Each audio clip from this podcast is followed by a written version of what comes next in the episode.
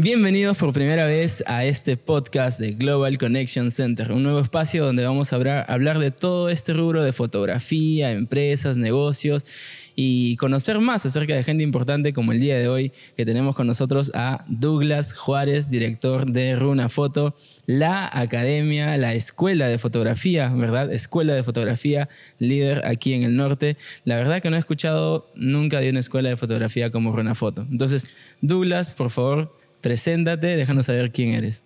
Eh, bueno, gracias por el, por el, espacio. Felicitarles también porque la verdad no conocía de, un proyecto tan importante como el que ustedes están gestando. Eh, admirable, ¿no? Mirar toda esta eh, locación y todo, digamos, el empuje que ustedes están realizando.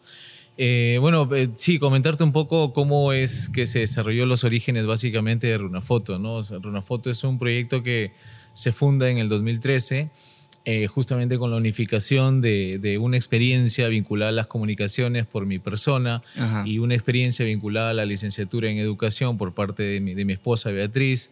Eh, eh, juntamos un poco la experiencia no en Perú, sino lo juntamos la experiencia en México, desarrollando muchos proyectos allá.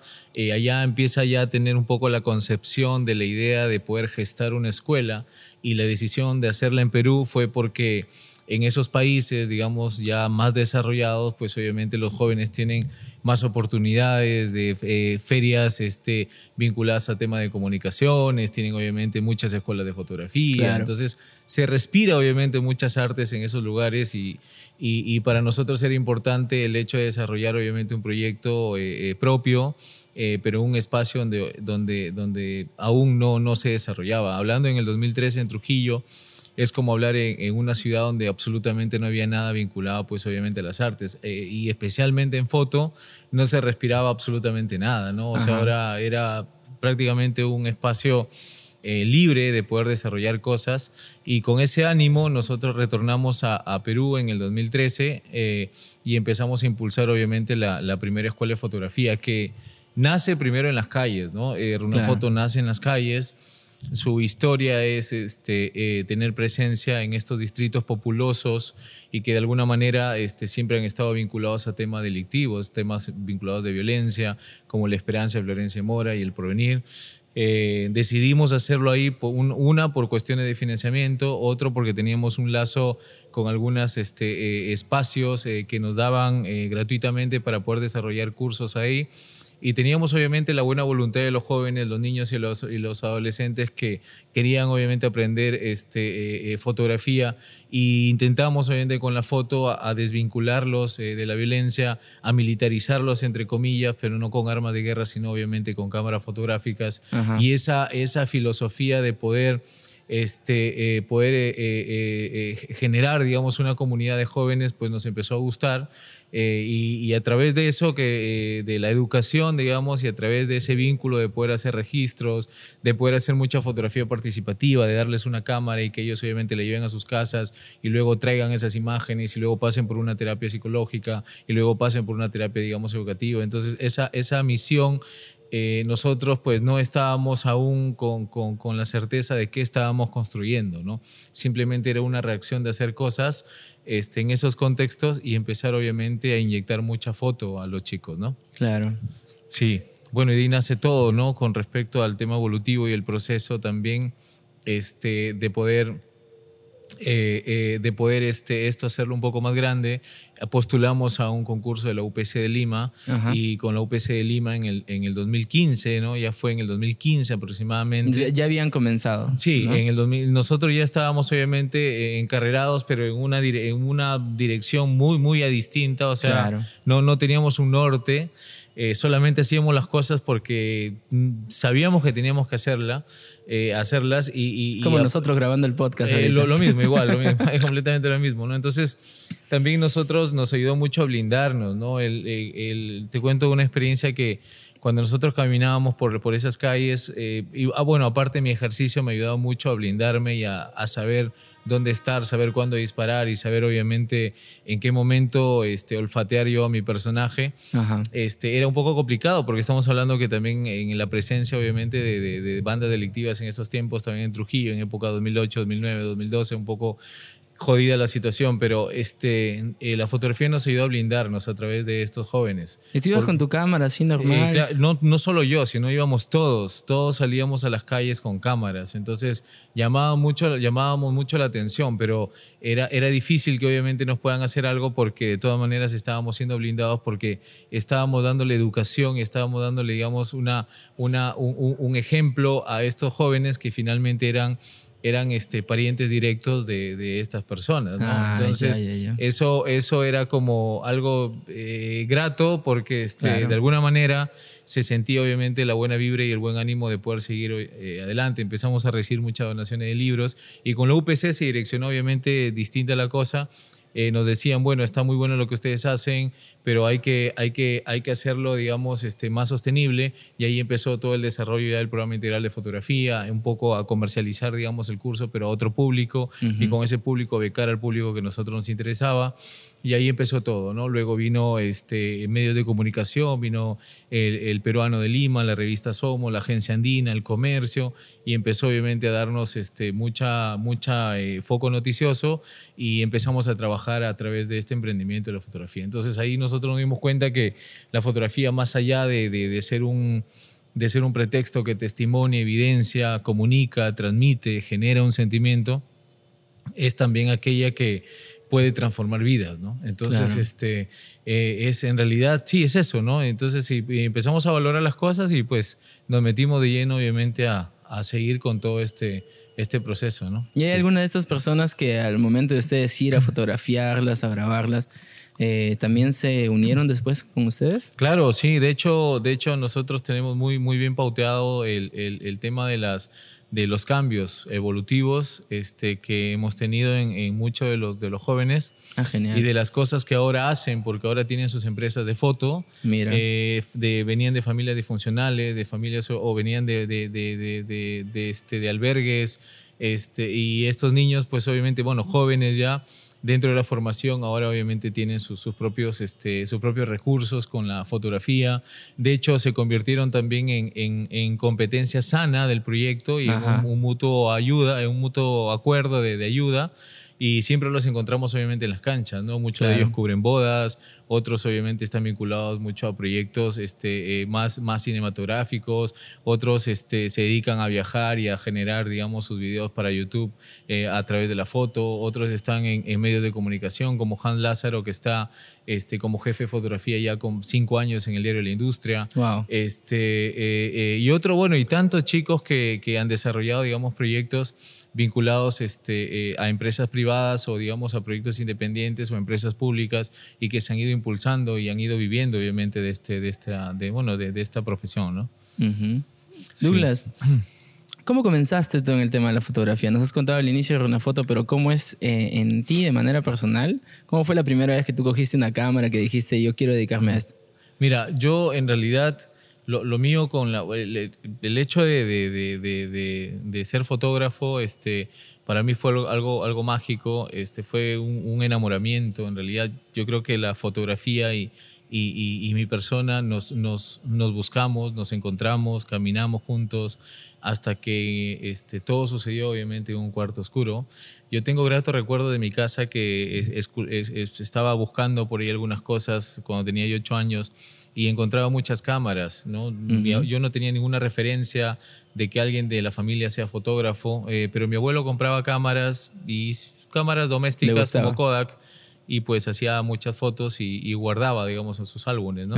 Eso igual tampoco no es que me haya marcado o haya sido una decisión. Eh, si bien es cierto, yo este, estaba vinculado a una postulación de ingeniero de sistemas, de números, eh, pero después me di cuenta que, que, no, no era eso conmigo. Este, me di cuenta que las letras, la historia, el hecho de salir y no estar muy encapsulado en una oficina era básicamente lo mío. Y bueno, y, me, y un poco iba, iba avanzando, digamos, en, la, en, la, en todo este trote. Eh, hasta que ya me, me, pude encontrar con la fotografía dentro de las comunicaciones. ¿no? Yo empecé a amar la foto cuando este, eh, estaba dentro de un cuarto oscuro y cuando eh, empecé a mirar un papel fotosensible y cómo obviamente de, de, la nada podías impregnar una imagen a través de lo que tú mirabas, a través de lo que tú pensabas y de lo que tú sentías.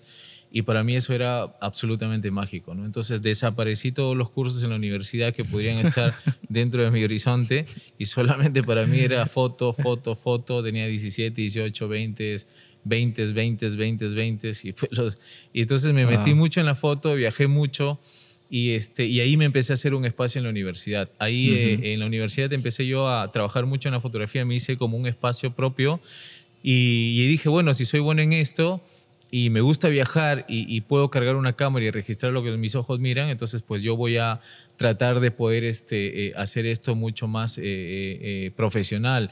Entonces empecé a postular a concursos de fotografía de universitarios y empecé a viajar, empecé a viajar a Puno, empecé a viajar a Cusco, empecé a viajar a Lima, a Ica, a Huánuco, a todos los lugares del Perú financiado por la universidad y en la universidad yo lo que único que traía eran los diplomas del primer puesto, segundo puesto, primer puesto, reconocimientos. Entonces yo iba al rector y era una comunicación antes mucho más, más, más, más horizontal entre tu rector obviamente y el alumno, ahora es un poco complicado.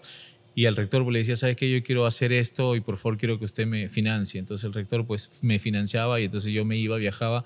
Y esa dinámica de no estar en la universidad y ir, viajar por con foto y luego traer obviamente un reconocimiento, a mí me empezó a gustar. Y dije, ah, no, entonces lo mío obviamente no es, no es estar quieto, lo mío es obviamente moverme. ¿Y qué estudiabas en realidad? Comunicaciones. Yo estudié comunicaciones en la Universidad Privada de Nuevo Rego, estuve ahí los cinco años y dentro de la ramificación de comunicaciones este, eh, me vinculé y me especialicé obviamente en fotografía. Bueno, llevé ahí los cursos básicos de foto, ¿no? Porque después yo estudié ya estudié en México, estudié la carrera de fotografía durante tres años en el Instituto de Arte y Fotografía y Diseño en el estado de Tlanepantla. Ahí estudié yo la carrera de foto este, y me especialicé yo en fotografía documental por el mismo hecho de, poder estar vinculado a, registrar, digamos, escenas eh, policiales, escenas obviamente de violencia, ¿no?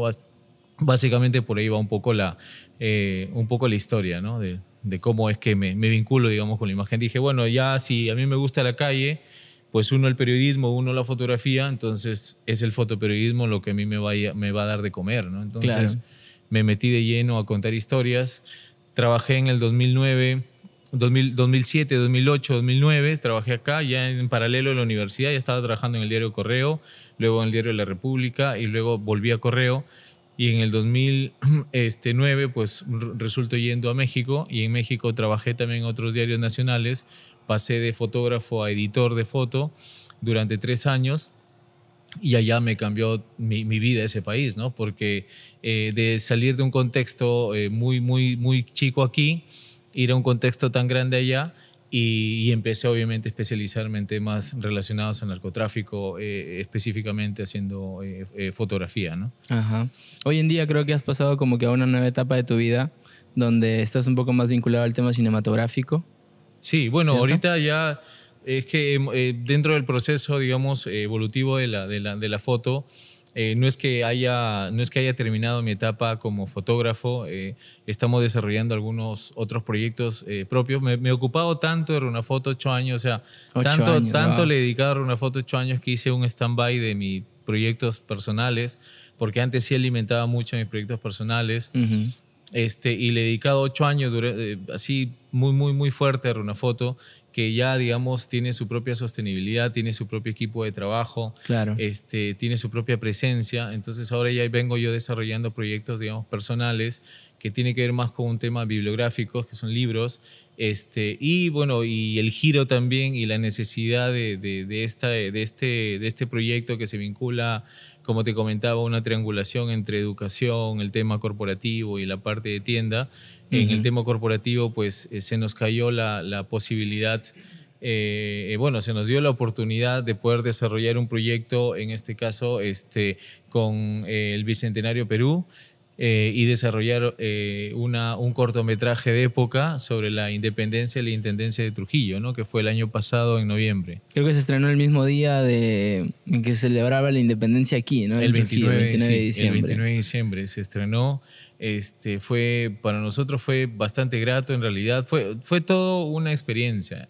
Desde julio del año pasado Eh, salió la convocatoria, nosotros aplicamos, eh, pasamos los primeros filtros, nos convocaron, nos llamaron en, en, este julio, julio, agosto, septiembre. En septiembre se nos cae todo por un tema de documentación y por un tema de experiencia.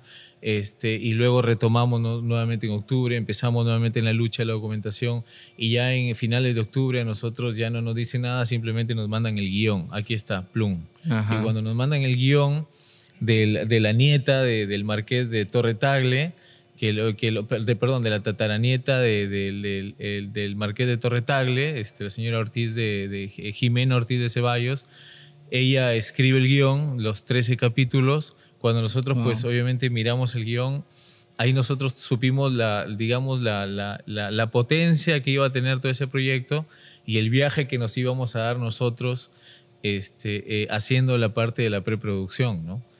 y ese viaje empezó en, ese mes y empezamos nosotros pues a, visitar las, las, locaciones, las posibles locaciones y era bien loco porque tú, eh, tú, tú, tienes, tú eres trujillano y tienes una mirada, cuando estás mirando mucho un espacio, ya no te llama mucho la atención. Sí, es cierto. ¿no? Ya no, porque ya los miramos con, con, con ojos tan, tan cotidianos, tan citadinos, que finalmente pues no nos, no nos admira, ¿no? Todo el mundo quiere irse a otro lugar. Claro, llega un foráneo y mira Trujillo y la sombra y está haciendo fotos y esto. Y sucede así. Entonces, pero lo que nos permitió a nosotros este viaje es de que ya, o sea, tienes que quitarte el chip de que eres un ciudadano trujillano y tienes que obviamente meterte en un papel de realizador y tienes que encontrar una, una armonía en los espacios que tienes que aprovecharlos. Entonces, cuando nos adentramos a, los, a las casonas, nos dimos cuenta de la, de, la, de la majestuosidad arquitectónica que tenían los espacios, los ingresos de luces, las simetrías, las líneas, las sombras, los contrastes, y eso pues dijimos, no, acá va a ser el cuartel Supe, aquí va a ser este, eh, la reunión entre eh, Torre Tagle y, Blas Mejía, este cuadro lo vamos a usar para esto, acá voy a colocar una luz artificial, y aquí, entonces empezamos nosotros a a poder este, maquinar todo a partir, digamos, de las locaciones y luego las locaciones externas, que obviamente eran la, Catedral de Trujillo, era la municipalidad y también la parte de, de este, eh, el, el, este, el puerto de Salaberry, ¿no? que obviamente también fue una de las locaciones muy, muy interesantes ahí. Hace un ratito me comentaste que hubo un tema de experiencia por el cual estuvieron un poquito como que truncados y se les cayó el proyecto. Cuéntame un poco sobre eso. Bueno, eh, yo me refiero al tema de, experiencia. Lo que pasa es de que nosotros como productora hemos desarrollado muchos proyectos fotográficos, tanto para el Estado y tanto también para empresas privadas y empresas públicas y proyectos básicamente personales. Pero nosotros no teníamos una experiencia documentativa en desarrollar proyectos vinculados a la cinematografía que era algo de que estaba estipulado en el, en el documento. O sea, eh, si estás postulando para desarrollar una película, entonces el Estado nos pedía experiencia en, algunos proyectos que hemos desarrollado vinculados obviamente a la cinematografía. Si bien es cierto, nosotros pudimos documentar todo este trabajo porque hemos desarrollado sí documentales periodísticos, ¿no? para, para ONG sobre todo, viajando a nivel nacional en la selva y acá también en la, en la Sierra del Liberteña. Y eso nos ayudó básicamente a justificar, tuvimos que hacer un replanteo de, de los proyectos y empezar a buscar documentación, porque era una documentación que nos pedían este, eh, eh, eh, las, las, órdenes de compra, nos pedían a nosotros el tema de, de, todo toda la parte documentativa del registro, todas las este, compra de equipos que nosotros habíamos hecho para ese, para ese documental. Entonces todo eso empezamos a reunirlo. Nosotros pensábamos que obviamente era tan, tan fuerte la, la, la necesidad documentativa y, bueno, y empezamos nosotros a trabajar, no tuvimos que la experiencia también a la gente, empezamos a hacer contratación también con otras personas y empezamos obviamente a, a, armar currículums con todos y se armó 20 currículums y a través de eso pues pudimos nuevamente hacer la postulación y ya es cuando a nosotros ya no nos dice nada y frente dijo, bueno, ahí está Plum, ya háganlo, ¿no? Y ahí empezamos con, con, todo el proceso, ¿no? Fue, fue, fue chévere, o sea, el, el, el cortometraje dentro de sus tres escenas eh, em, eh, poder dirigir a Jorge Armas, que fue el actor principal, y poder dirigir a, cerca de 35 actores entre principales, este, secundarios y extras, fue en realidad pues una, una, una, una, satisfacción bastante, bastante interesante, ¿no? porque pues no, no, nos ayudó en realidad a todos, básicamente pues a todos, ¿no? O sea, el hecho de que tú estés en un espacio, empieces obviamente a, tener ya en, la parte, de, desarrolles tu, tu, storyboard y te, y, te, y te, guíes, digamos, al, a tu proceso de guion que tú tienes, pero las cosas suelen, suceden tan fortuitas, ¿no? En el, en el, en el guion hablaba de un envío de cartas entre Mariana y Torretagle, hablaba de amor, pero un amor lejano. Entonces decidí yo hacer un amor, un amor más cercano, en, en unificar más a estas dos personas. Dije, bueno, ¿por qué no hacemos un flashback y hacemos recuerdos y los dos se besan? No, no decían besos ahí, pero hicimos que se besen los dos personajes, este, hicimos un juego de velas muy, muy interesante, hicimos abrazos, entonces le dimos como un carácter más amoroso también al proyecto. Eh, había acción, pero una acción más moderada, entonces dijimos, no, hay que meterle un poco más de acción. Entonces, poco a poco el escenario mismo y, la, y el temperamento de los personajes este, nos iban a nosotros eh, ayudando a decidir qué es lo que nosotros podíamos dar como realizadores. Y como jóvenes, en realidad, y novatos, obviamente, ¿no? Dentro de todo este campo, este, pero sí sentimos que obviamente las cosas lo hicimos bien. O sea, eso para nosotros fue clave porque cuando entregamos el video, lo único que a nosotros nos dijeron, solamente hay una escena que tiene que cambiar el color, nada más porque después todo estaba absolutamente aceptado. Y para nosotros, pucha, nos aplaudimos todos, fue grato y, pues fue un primer galardón, logro de, tener una, una, película y este cortometraje y bueno, y, y, el desarrollo que tú has tenido la oportunidad obviamente de verlo. ¿no? Sí, sí, sí. Y que en todas las escenas, este, siempre el, el, el, la constante era la construcción eh, visual, ¿no? El hecho de, de, de la foto, estar presente ahí, ¿no? El hecho de usar un slider, tuvimos que obviamente eh, manejar slider, tuvimos que eh, adicionar nosotros equipos también más. Eh, Lima nos apoyó, un aliado nos apoyó con luces Aputur de, de, de 10.000 lúmenes este, y nos enviaron equipamiento, teníamos equipo de luces, teníamos equipo de cámaras, teníamos aparte soporte. Entonces, teníamos todo lo necesario para obviamente empezar a, a rodar. Lo que era lo que era más difícil para nosotros era encontrar un punto medio entre el personaje, entre el actor y los realizadores y empezar obviamente a que eso sea eh, más que un trabajo, sea obviamente un tema amigable y coloquial de desarrollar una producción en conjunto. Y, eso, y eso se buscó siempre. Y eso obviamente se hizo. Eso se hizo, fuimos patas todos, nos equivocamos todos, a veces este, aplaudían ellos así y yo me quedaba todo, todo cojudo porque estaba yo ahí y el actor principal me miraba, ¿y ahí cuándo hago el corte? Entonces yo me olvidaba de corte, ¿no? Entonces, perdona, Leo, es que me emociono con tu participación y, y sí, pero tienes que decir corte. Puta, y entonces yo decía, no, corte. Ah, sí, tienes razón. O sea, entonces esas cosas, ¿no? Y, y ahí con Dani, ocho, lo di corte, ¿no? y estábamos, pero es que aprendes en el camino, ¿no? Claro. Es que te quedas tan, tan maravillado de su actuación y, y, y quieres abrazarlo, ¿no? O sea, que pero este, y eso nos pasó, nos pasó a todos y desde las 6 de la mañana grabando hasta las 2 de la mañana, metidos en un espacio. Cerramos dos días el Centro Histórico de Trujillo eh, para grabar en la municipalidad y grabar en la iglesia. Y este, estuvimos eh, durante cinco días de rodaje, pero de las 6 de la mañana hasta las 2 de la mañana, sin parar. Y de ahí empezó la parte de postproducción, que fue una encerrona maldita, que nos metimos dos semanas eh, trabajando con, con, los chicos, eliminando lo que nos servía, eh, seleccionando todo y, y, fuimos pues duro ahí. Cristian Flores se llevó ahí los méritos porque él editó el video y él colorizó el video también. Tuvo que meterse a un curso también en paralelo de colorización con, con Epic y, este, y empezó con toda la chamba, ¿no? Llevaba el curso, estaba estudiando de 10 de la noche hasta las 12, creo, y lo que aprendía, plum, lo aplicaba, lo aplicaba, lo aplicaba. todo ha sido una carrera entre trabajo e investigación.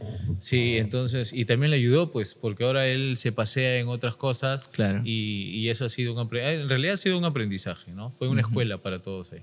Qué genial. Tú tuviste el papel de director. Sí, yo dirigí el, el, proyecto, yo eh, hice la dirección este, eh, eh, vinculada a la producción audiovisual.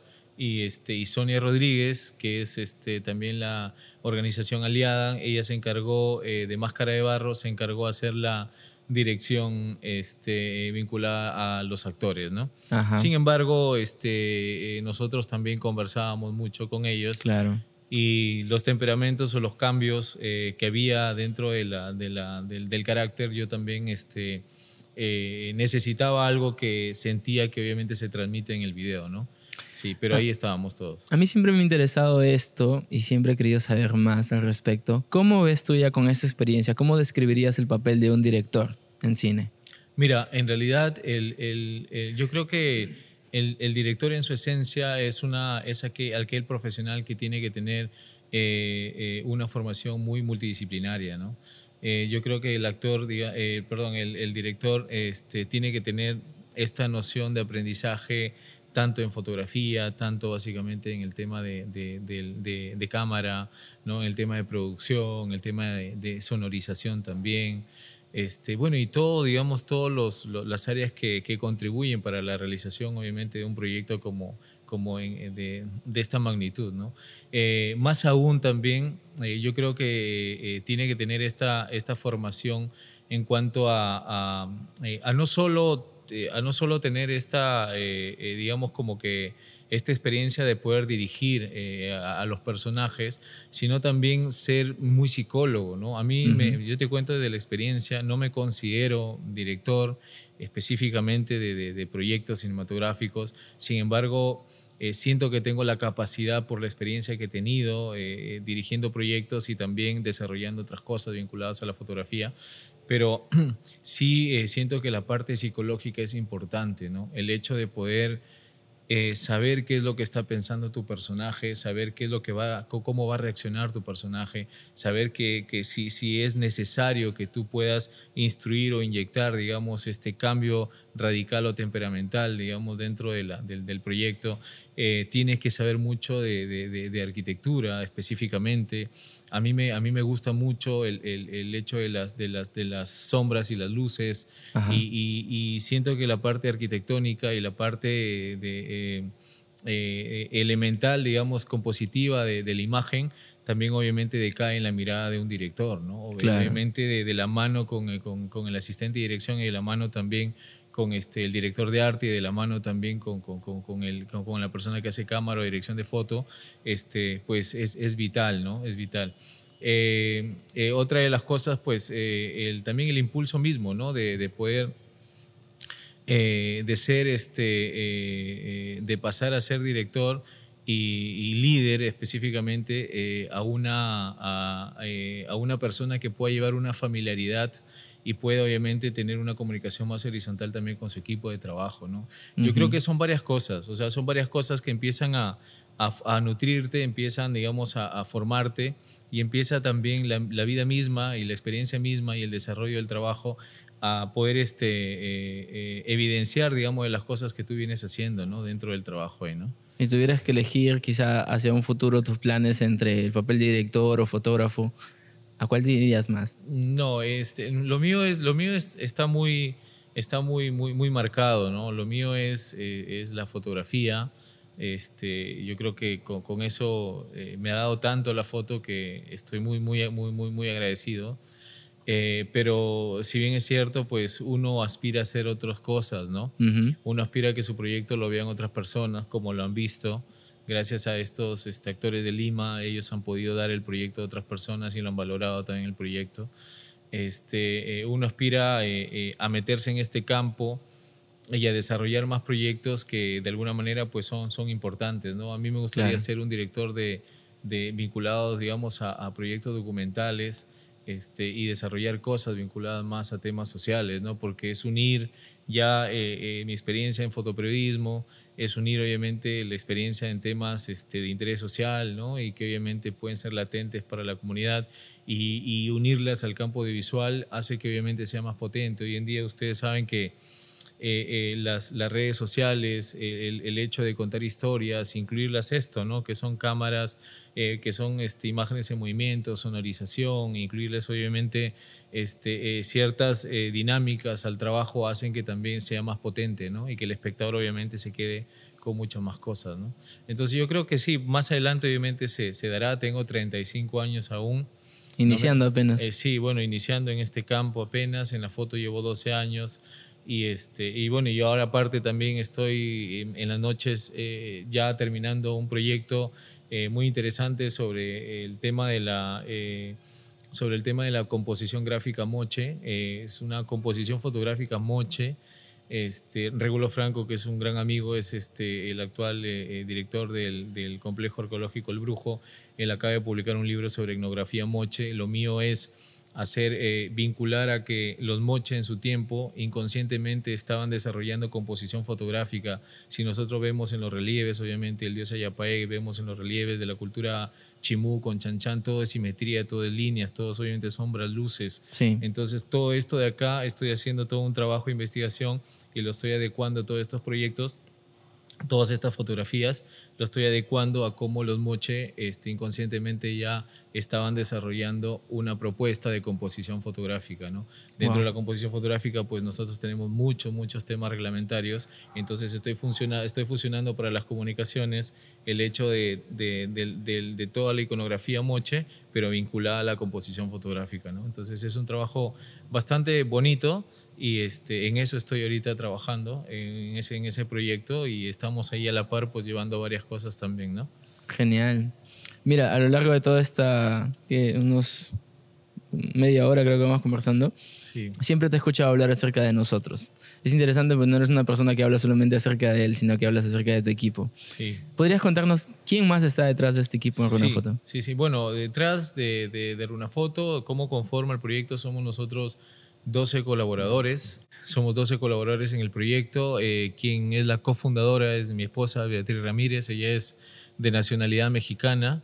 Ella también este, ha desarrollado otros proyectos vinculados a, trabajos de educación y, este, y teniendo en cuenta las, el uso de las nuevas tecnologías, hizo un impacto con docentes acá en el Perú, capacitó a 25 mil docentes eh, en el uso de las nuevas tecnologías, utilizar el dispositivo móvil y hacer lo que obviamente nosotros hacemos ahora, el hecho de, de, poder este, cómo grabar, cómo transmitir con OBS Studio y, desarrolló un montón de cosas que lo hizo con la Gerencia Regional de Educación acá en La Libertad. Por los temas de pandemia. Eh, sí, ¿por qué? Porque nosotros, y es bien bacán ese proyecto, porque nosotros lo que hicimos es de que, bueno, en realidad nunca estamos quietos, o sea, siempre estamos saltando, haciendo, o sea, eso es un poco nuestra característica de que nos jode a nosotros, perdón la palabra, estar obviamente, estar ahí quietos, ¿no? Entonces, lo que hicimos nosotros es, hicimos una, una, una, este, eh, eh, una valoración a partir de la educación y nos dimos cuenta que los, que los docentes,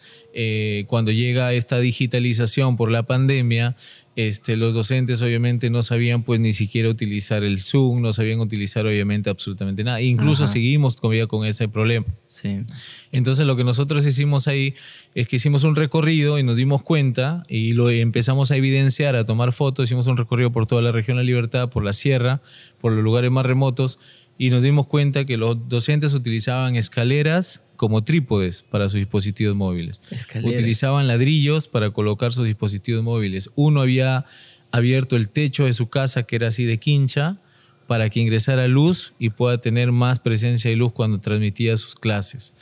Otras personas, pues, eh, había puesto un fluorescente abajo en la pared para que se pueda iluminar más y nos dimos cuenta de esa necesidad. Entonces ahí empezó y se estructuró una página web que se llama cómo grabar clases en casa.com y en cómo grabar clases en casa es un programa de formación virtual para docentes donde incluye cinco módulos. El primer módulo es cómo grabar clases en casa, donde ahí ella te enseña ángulos planos, leyes de mirada, te enseña a utilizar el dispositivo móvil.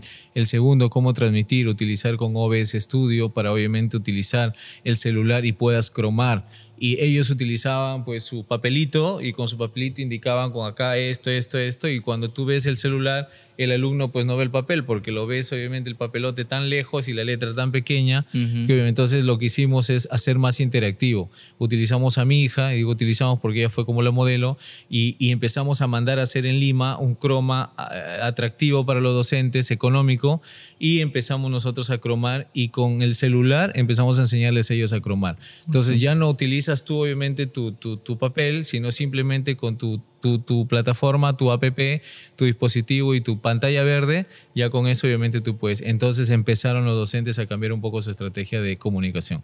Y eso fue chévere. Eso es, Betty se encarga de la parte, Betty es el cerebro en la parte educativa de una foto. Básicamente esa es su, función. Eh, da clases, es la docente, digamos, que lidera o el staff que lidera el staff de docentes. ¿Cuánto tiempo tienen casados ustedes? Eh, tenemos ya 11 años, ¿no? Desde el 2010. O sea, ella inició contigo todo esto. Sí, sí, los dos iniciamos juntos, básicamente, Runa Foto, ¿no? Eh, luego, este, está Daniel Tamirano, que es básicamente el, nuestro brazo derecho, lleva cinco años con nosotros. Daniel Tamirano, él, él es licenciado en, en turismo, pero apasionado por, eh, por, por, la producción audiovisual y le gusta toda la parte de logística. O sea, Dani es la persona que se ha convertido en el productor y cualquier proyecto que hay, obviamente él se encarga de toda la planificación, scouting, las necesidades, básicamente los convenios, las relaciones, eh, todo. O sea, Dani se encarga básicamente de todo. Sin embargo, lleva también una doble función porque él es el, el, jefe de tienda, él es el encargado de tienda. Entonces, imagínate un licenciado en turismo, que es necesidad obviamente la fotografía porque viaja, por eso su gusto también. El hecho de, de poder, este, el hecho de poder él eh, eh, poder este, eh, empaparse con más de mil marcas relacionadas obviamente al mundo de la fotografía y el cine. Entonces él te conoce de Saramonic, él te conoce de los audios profesionales, te conoce los Profotos, te conoce, o sea, te conoce todo. Entonces Dani te da soporte básicamente en el tema de las compras de los equipos, ¿no? Está también Cristian Flores, que es el, el jefe de audiovisuales él, es el cerebro básicamente de toda la parte de, cámara y la parte de edición y, la parte de colorización. Está junto con eh, John, está este, eh, eh, Oscar, John y Oscar. Oscar es un comunicador social, egresado aún de la Facultad de Ciencias de la Comunicación de la Universidad Privada, perdón, de la Universidad Nacional de Trujillo. Este Cristian es de la UPN y, y Oscar se encarga de edición de video, ¿sí? él es edición de video, pero también se encarga de dar clases de composición fotográfica. Y este chiquito también dentro de la educación pues le ha ido muy bien, o sea, tiene mucho, mucho, mucha lectura, también tiene una especialidad en México, en la UNAM, este, y él también desarrolla este proyecto educativo. Cristian también es, aparte de jefe de audiovisuales, también es docente de producción audiovisual. Entonces comparten, digamos, esa chamba, esa chamba de producir y esa chamba de enseñar. Ahí va, por ahí va la lógica, digamos, del proyecto. Está mi Reati, que es psicóloga de profesión, apasionada por la fotografía. Tiene experiencia trabajando en fotografía este, arqueológica. Eh, gracias al proyecto, trabajó muchos años en Chanchán este, y ahora está trabajando como responsable académica y coordinación de los estudiantes en Runafoto. Ya lleva eh, cerca de tres años con nosotros trabajando y está este, directamente. Y está Randy Reyes, que es un fotoperiodista muy reconocido en la región. Randy ha ganado muchos premios también. Él sale de la cantera de Runafoto este, a trabajar en diarios Correos, trabaja en diarios nacionales y ahora él, este, él es docente en la escuela. ¿no? Él forma a los primeros chicos que van iniciándose ahí. O sea, todos ahí tienen una, un anhelo tanto de trabajar como de enseñar. Es que en realidad el tema, el tema de enseñar nace, nace y, o te nace y sale. O sea, tú estás en Runafoto y, y como todo es educación, eh, es como, oye, me compro este celular, listo, pero mira, para que te compres este celular yo te enseño a esto, a esto, a esto. Entonces es, es innato, o sea, es, ya es, no me pagues por lo que te voy a enseñar, ¿no? O sea, es, sale de eso. Entonces Randy se da cuenta que cuando construye la cámara oscura, la cámara pinhole con sus estudiantes, hoy dice, puta, yo estoy aprendiendo bastante acá, elaborando con una caja de cartón una cámara que yo no sabía, por ejemplo, ¿no? Entonces el tema educativo ha sido muy marcado para nosotros, o sea, muy marcado. Es por eso que en la tienda, antes de venderte, nosotros te enseñamos. Claro. O sea, entonces ese es el plus, básicamente, ¿no? Entonces, este, eh, está también Cecia, que se, dedica a la parte contable. Está Simena, que, bueno, ella está como practicante. Está Simena también, que se encarga de redes sociales. Está Nicole, que se encarga la, del área de diseño. Este, en Runafoto, para nosotros el tema del área de diseño es potente. Siempre estamos haciendo flyers, siempre estamos haciendo temas de comunicación. Ajá. Este, estamos también con este eh, Willy, que también se encarga de la parte de, ventas, este, bueno, y otra serie, digamos, de, colaboradores que también están ahí metidos en el proyecto, ¿no? Claro, yo he visto en algunas oportunidades en sus redes que su fotografía no, no solamente se trata de hacer una fotografía de estudio, ¿no? sino que también salen a las calles, hacen como una especie de... Sí. No lo sé, ¿cómo le llaman ustedes? Eh, bueno, lo llamamos como nosotros como salidas, salidas de, de campo, bueno, salidas fotográficas o expediciones, pero las expediciones sí son obviamente ya este, eh, son, son pactadas. Nosotros hacemos muchas expediciones nacionales y también regionales Este, y ya eso lo hacemos, digamos, de manera pactada. Eh, ya no lo hemos hecho por el tema de la coyuntura. Hicimos Claro. un campamento recién, hace dos meses, que fue en el, en el Hotel de Sol y Barro, donde estuvimos aproximadamente unos 40 chicos. Hicimos un campamento en un área verde muy, muy bonita. Hicimos mucha fotografía nocturna y, este, y un cuentacuentos eh, nocturno, ¿no? Ahí con los chicos. Siempre hacemos eso para familiarizar, más que el hecho de, de- de que ellos estudien en, el- en la escuela, es que también se socialicen con la foto. Ajá. O sea, se, se vinculen con la foto. Yo tengo un Claro. grupo ahorita, tengo clase los domingos, tengo un grupo de 11 chicos y ninguno se conoce. Tú cuando los ves, pues obviamente todos están raros, todos se miran. Sí, ¿no? sí, O sea, sí. Y yo le digo, ahorita se miran, ¿no? O sea, no, está bien. Pero después de un año, o sea, ya no se quieren soltar, pues. O sea, ya están, ya, ya, no acaban todos, obviamente, pero, Crecen pero, juntos. pero des- que crecen juntos. Entonces, Sí. oye, ¿sabes qué, profe? Quiero hacer esto, mire, se podrá, gestionarme el ingreso acá. Entonces nosotros lo que hacemos es gestionar. Cuando ellos quieren algo, gestionamos. Quiero ingresar a Chan Chan, llamamos al Ministerio de Cultura, miren, ¿sabes qué? Vamos a hacer un proyecto, van a ir chicos, entonces, plum, nos dan los accesos a Chan Chan, ¿no? Entonces evitan pagar ellos allá. Van a ir a Magdalena Cao. Entonces tenemos una muy buena relación con la zona arqueológica, Ujú. que de hecho estamos haciendo una serie, este, eh, eh, una serie audiovisual que se llama, eh, esta serie se llama Descubriendo nuestra historia, que lo estamos haciendo con la Fundación Vice en el Complejo Arqueológico El Brujo, y, este, y es una serie de dos años de las excavaciones que están haciendo los arqueólogos eh, de la nueva investigación en esa etapa de la Dama de Cao ahí. Eso Wow. también es un proyecto que es financiado por la misma fundación y justo nos toca viajar esta semana para hacer un avance de trabajo, pero de las investigaciones eh, de laboratorio. ¿no? Entonces es, una, es un- una documentación de dos años que se va a hacer con ellos. Ah. Sí, es, es, está chévere. Y con Walter Alba, bueno, ahí no sé si te conté, pero eh, con Walter Alba estamos haciendo un proyecto, con Walter Alba, Regulo Franco y Ricardo Morales, este, y me remito a, los, a estos señores que son descubridores de la historia de la cultura moche. Walter Alba con, con la parte de Lambayeque, el señor Zipán, Regulo Franco de Amaicao y Ricardo Morales, la Huaca Soy la Luna. Eh, estamos haciendo un proyecto muy interesante que tiene que ver con el tema de arqueólogos. ¿no? Estamos reuniendo a los tres para que este, en conjunto hablemos de algo en común que tiene que ver con los descubridores de la historia moche.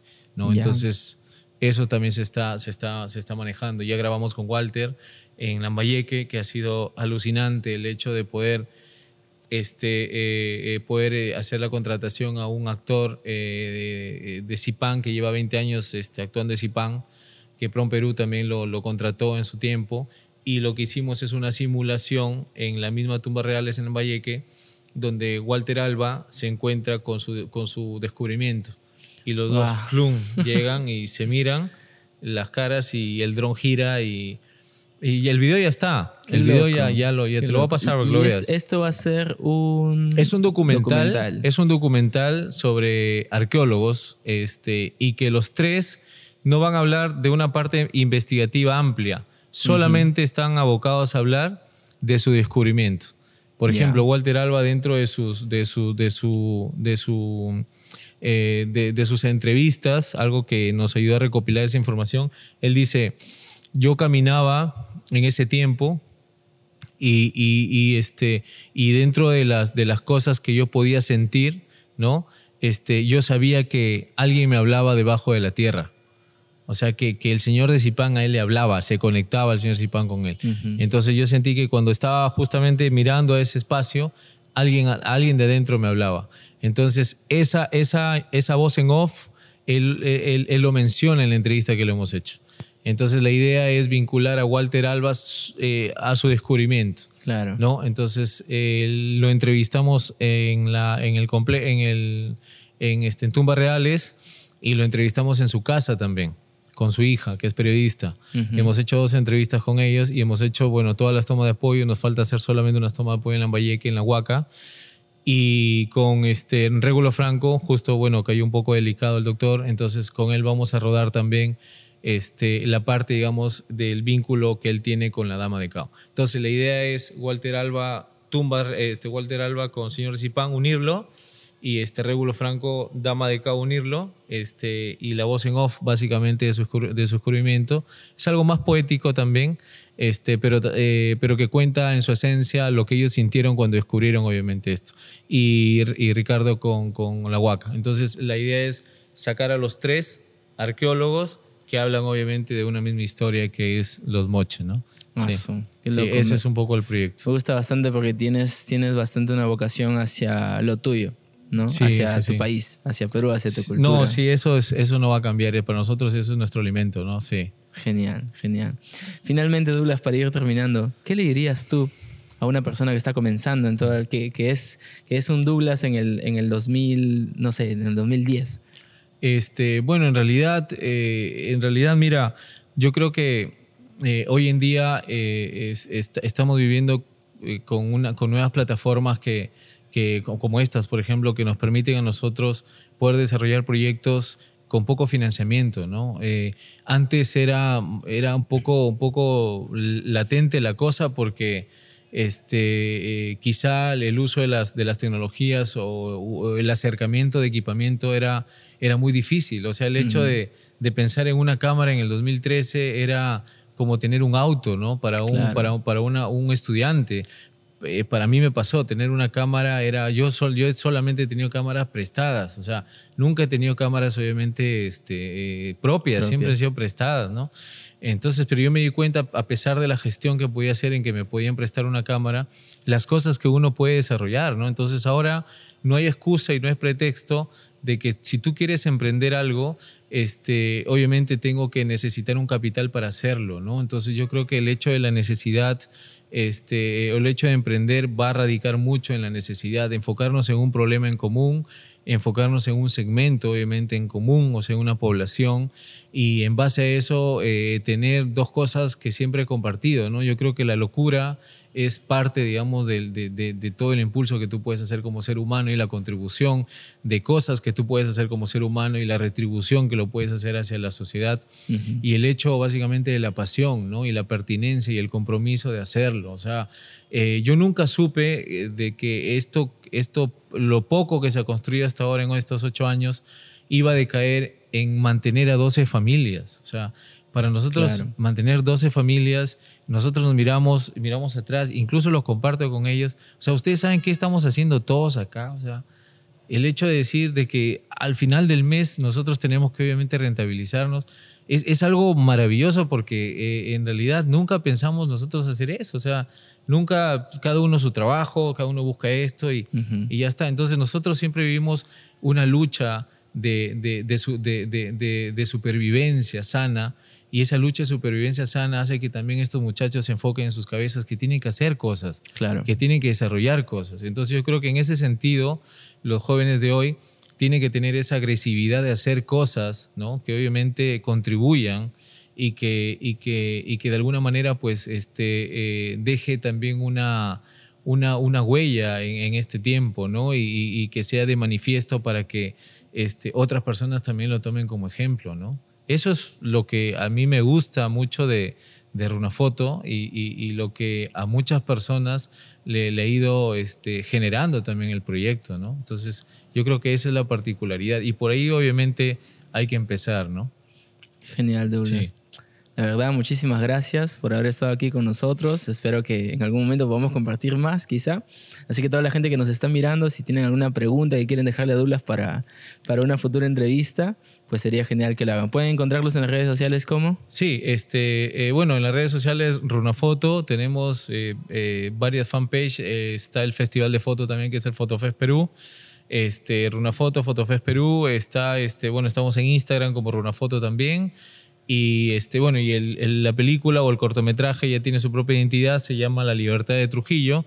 Lo pueden ver ya este, también en, en- en- en YouTube y también Ujú. está en Facebook. Y ahí estamos colgándolo detrás de cámara y algunas cosas que obviamente queremos darle como propio carácter y poco a poco, pues obviamente ir difundiendo más ese proyecto, ¿no? Perfecto. Y si están viendo esto en YouTube, también van a encontrar toda la información en la descripción de Sí. este video. Gracias, gracias, cuídense. Muchas gracias, Douglas. Sí. Que Dios te bendiga. Hasta una nueva oportunidad. Sí, gracias, a ah. todos. Esto fue Gracias. Global Connection Center, nuestro primer episodio, nuestro primer podcast con Douglas Juárez. Yo soy Capalex y esto es Global Connection Center.